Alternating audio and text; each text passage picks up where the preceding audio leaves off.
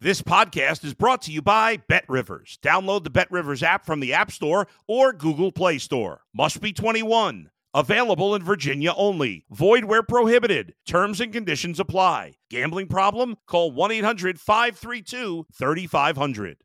If you're a tennis fan, you'll love Betting Weekly Game Bet Match on the Bet Rivers Network. Whether you're a bettor or just love tennis, you'll enjoy the in depth analysis each week of the tennis calendar. Subscribe to Game Bet Match today from your favorite podcast provider.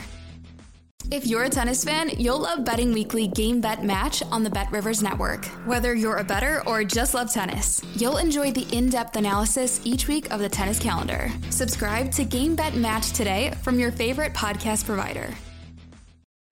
You're listening to Sports Better's Paradise on the Bet Rivers Network. All right, Jimmy Ott along with Wes Reynolds from VSiN here on the Sports Better's Paradise, talking some NFL. Let's get right to it, Wes. And boy, this is sort of a common pick uh, this week with our uh, our NFL handicappers, and it looks at the Dallas Cowboys at the Jacksonville Jaguars. Yesterday at Bet Rivers, it was five. It's been bet down to four today and uh, that all important NFC East matchup looming the following week Philadelphia at Dallas. Keep in mind that Dallas does own the tiebreaker if they do uh, split that uh, home and home and away.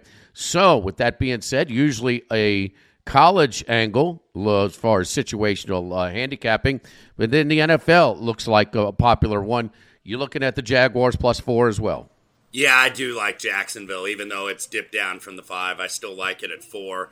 And and at Trevor Lawrence really has been the hot quarterback coming into this game. Last three games, 111.7 QBR, QB rating, that is, and no interceptions, not turning the football over. And I think maybe that game uh, three weeks ago against Baltimore really gave Trevor Lawrence confidence, and the Jaguars confidence for that matter, because when you look – they were out of it. They gave up that late score, and then Lawrence drove them right down the field to, to win the football game. I think he was 29 to 37 for 321 and three touchdowns against Baltimore.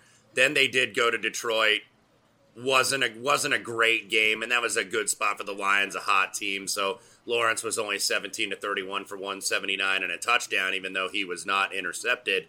And then you saw what they did against Tennessee last week. Granted, that Tennessee team what was a mash unit on defense with a lot of injuries, but 30 for 42, 368, and three touchdowns for Trevor Lawrence. And we know Dallas, as good as they are defensively, especially with the pass rush, if you if your line can stand up at least a little bit, you can throw on these guys and you can get big chunk plays down the field on Dallas. And you you know, you mentioned the situational thing here. They've had three straight home games. Now they go on the road to go ahead and face a 5 and 8 Jacksonville team that for all intents and purposes are out of the playoff chase even though they're not technically mathematically eliminated but all of a sudden with Dallas you've got a big game with the Eagles coming in uh, on Christmas Eve uh, the following Saturday so this is I think a, a really you know shaky spot for Dallas a little bit so when a team with this kind of winning percentage and after a team has come off uh, a three game homestand goes on the road this late in the season, usually not a good spot. So I like the Jaguars. You know, if uh, some kind of way uh, the Jacksonville Jaguars can gain a game on the uh, sliding uh, Tennessee Titans, it'll be a winner take all in that last game, Tennessee right. at Jacksonville, uh, the last week of the season, because they were obviously on the tiebreaker, uh, just have having beaten them. All right, well, Philadelphia, the other side of that one, are they looking ahead a little bit uh, to that uh, Dallas matchup? Chicago is uh, in the way in the meantime.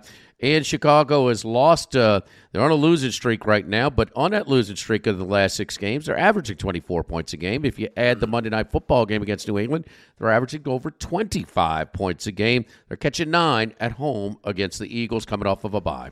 Yeah, the Bears uh, coming off that bye, and usually when you're you're three and ten and worst record right now in the NFC, so we got first versus worst here with Philadelphia and Chicago ordinarily you would think, okay, this might be a mail in spot for a team that is officially eliminated from the playoffs and is just playing out the string here. But I think they're going to get up for the Eagles. You're going to get up for a really good team, and certainly the Eagles uh, qualify under those parameters 12 and 1 uh, and uh, best record in all of the NFL. and especially the NFC where they're trying to get home field here. But you get a team that's a little bit taxed here, and that's what I think uh, you you know you were getting here with Philadelphia. And when a team is you know this much like a, a road chalk this late in the season, the lines get inflated and these are and these are tough covers. Uh, I, I think for the Philadelphia Eagles, and you know, you mentioned that the Bears' offense, you know, Fields I think is getting better. He still has a lot of development to do, but when you get him outside the pocket, because it's going to take a long time to I think develop him as just a pure pocket passer, but when you get him on the run, I think that he can make plays. And even though this Philadelphia defense has really shown some improvement against stopping the run I still don't think it's completely there necessarily for these guys. Uh, they're still 24th in rush DVOA, so they're going to have trouble not only stopping Fields, but stopping Montgomery and Herbert and the rest of the Bears running backs. Uh, Philadelphia, obviously, much better against the pass. They are second in uh, DVOA and pass defense, but they've been a little bit banged up in the secondary as well. So that's something that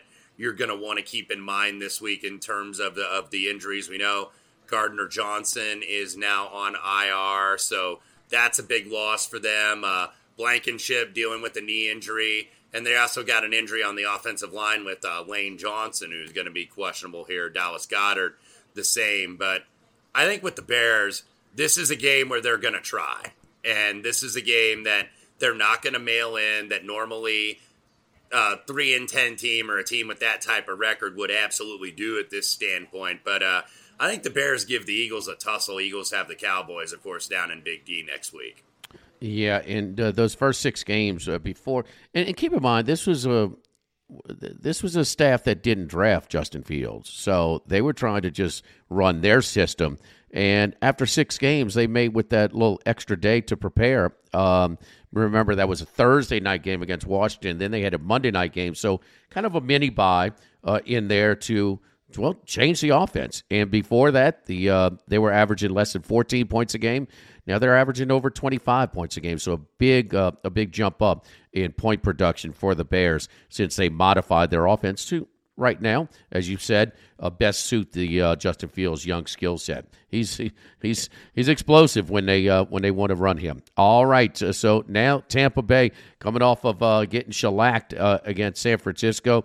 They come back now home to one of the against one of the hottest teams in all of the NFL. Joe Burrow in the Cincinnati Bengals are putting it together once again, and they are actually ahead of pace of their schedule last year when they went to the Super Bowl. Tied on, on the atop the uh, AFC North. They got a tough road the rest of the way though as they are tied with nine and four records with the Baltimore Ravens. They host the Ravens in the last week of the season. On the road, Cincinnati laying three and a half against the Bucks. Yeah, this is the absolute buy low spot for Tampa Bay because if you look, they did get that win on Monday night two weeks ago, but they were down sixteen to three against a New Orleans team that is really struggling uh, to end the season where New Orleans really should have won the game. But, you know, you give Tom Brady the ball in a two minute drill and he's going to score on you even at 45 years old. So he did that. And then they go to San Francisco and they got absolutely obliterated. I think that was the third worst loss in Tom Brady's NFL career. And you lose it to uh, Mr. Irrelevant, the seventh round rookie Brock Purdy in his first ever NFL start. So Tampa Bay and, and Tampa Bay looked bad. It was it was it was Brady but it was also the coaching. I think there have been some times this year where the combination of Todd Bowles and Byron Leftwich have looked a lot overwhelmed. You know, you had Bruce Arians as kind of the main guy last year that was the final decision maker.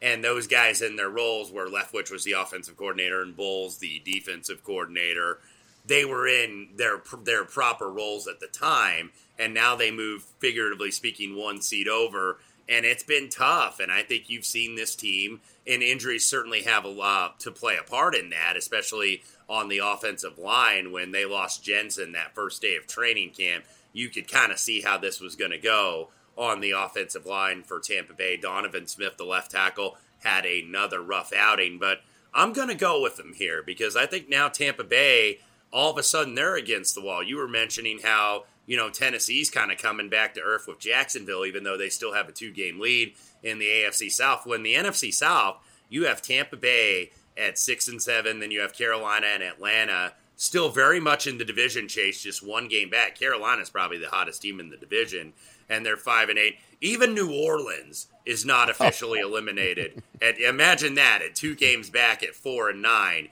Even they still, figuratively speaking, have a chance. They would need a lot to happen, and obviously, winning games would certainly help their cause. But this is more of a go against, I think, on Cincinnati for me, Jimmy, because if you look, the Bengals are 5 and 0 straight up in ATS the last 5 games. So you're getting them priced to the moon right now.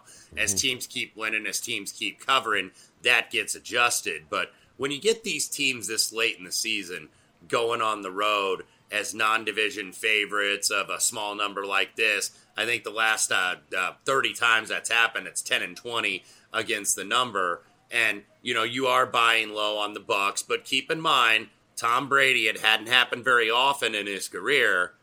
This guy's 11 and one ATS as a home underdog. So you know now you're not getting Tampa Bay as that small favorite at home, which you've had a few times this year against Green Bay, against the Rams, against New Orleans. Now you're getting them as as this home underdog, and uh, Tom Brady, by the way, 16 and 3 straight up, 18 and 1 ATS as a pick 'em or a dog off a loss in his NFL career, including 10 and 0 straight up and ATS off a loss of, of more than seven points. Uh, we know that this is Brady's last hurrah. I, I, I, got to think that this is going to be his last season. So this is a crossroads game. This is going to, I think, determine if Tampa Bay is going to win this division or not. So I thought three and a half was a little bit high. This was two on the uh, look ahead, and now you've crossed that key number of three. I'm going to go with the Buccaneers as a home dog here. Tampa Bay, um, Cincinnati has covered 10 of 11 since uh, starting the season 0 and 2 straight up and against the spread. Uh, the one they did not cover was that first game on Monday night where Ja'Marr Chase, the first game he was out, they got drilled by Cleveland. Um, but yes, uh, two Monday nights in a row. Yeah, if the Saints had won, which they should have, if Mark Ingram would have got the first before he would have, uh, you know, going out of bounds. All four teams would be five and eight uh, in the mm-hmm. NFC South. I mean, it is a mm-hmm. it is a rough uh, division. So Tampa Bay plus three and a half, and I don't think there's any doubt this is a a buy low. Where would this number have been? I don't know, a couple of months ago.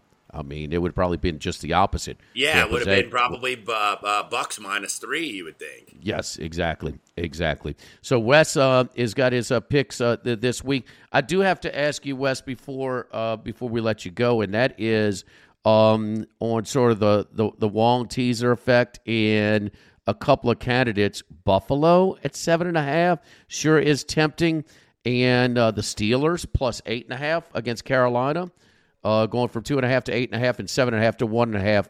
Uh, your thoughts on those two? Yeah, and I, and I think in terms of the Wong teasers, they obviously are going to have much more value as the total is lower. Like one candidate we saw last week, and that was a game I wish I would have used on here, but I did bet, which was the Detroit Lions. And a lot of people were loving teasing Minnesota last week up to eight and a half. But keep in mind, those teasers have less value when you have higher totals, when you have totals in the 50s or the very high 40s, because there's a, there's a lot more variance in terms of the scoring.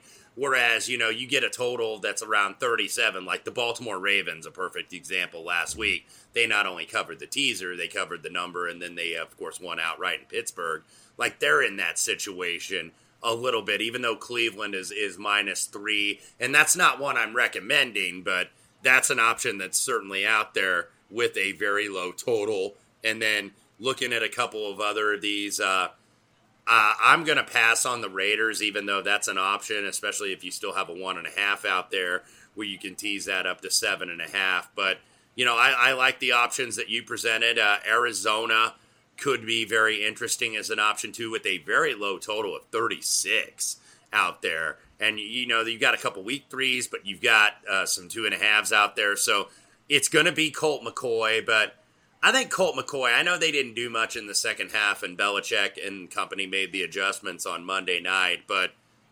I felt that the Arizona offense actually did look a little bit better with Colt McCoy in there. So you could certainly see that. Obviously, wait for the news on Russell Wilson if he's going to be back out of concussion protocol. If not, it is going to be Brett Rypien, and it looks like it's going to be Rypien with this total at 36, but it really hasn't mattered. But you know, you're right about Buffalo as well, that that's a teaser option because, of course, that's the payback game against Miami. Now, this is Miami's third straight road game. They did fly home from the West Coast, but they got to go on the road to face Buffalo. And remember, Buffalo earlier in the season lost in Miami, where Buffalo had like 500 yards and Miami had about yep. two and a quarter. But yet, somehow, some way, Miami found a way to uh, to uh, win that game. So Buffalo is probably a use in one leg, and I may use that with the the Arizona Cardinals, even though that's a little bit risky considering their season is now uh, pretty much over. So those would be the ones I would be looking at for sure, and then perhaps Green Bay from seven down to one against the Rams. All right. Uh, again, yeah, in Buffalo, man, catching Miami at a real uh, disadvantage. Uh, spot, man. Back to back games uh, in California. Come back home to Miami and then ship you off to Buffalo in a short week. And then Buffalo is in good form right now. Not the case uh, for Miami. Revenge spot. Yes, as Wes said, that 90 play. They had 90 snaps uh, down in Miami and still lost that game. Wes Reynolds' top three picks uh, in the NFL this week Tampa Bay plus three and a half, Chicago plus nine, and the popular Jacksonville plus four. For Wes Reynolds, I'm Jimmy Ott, the Sports Better's Paradise on the Bet Rivers Network.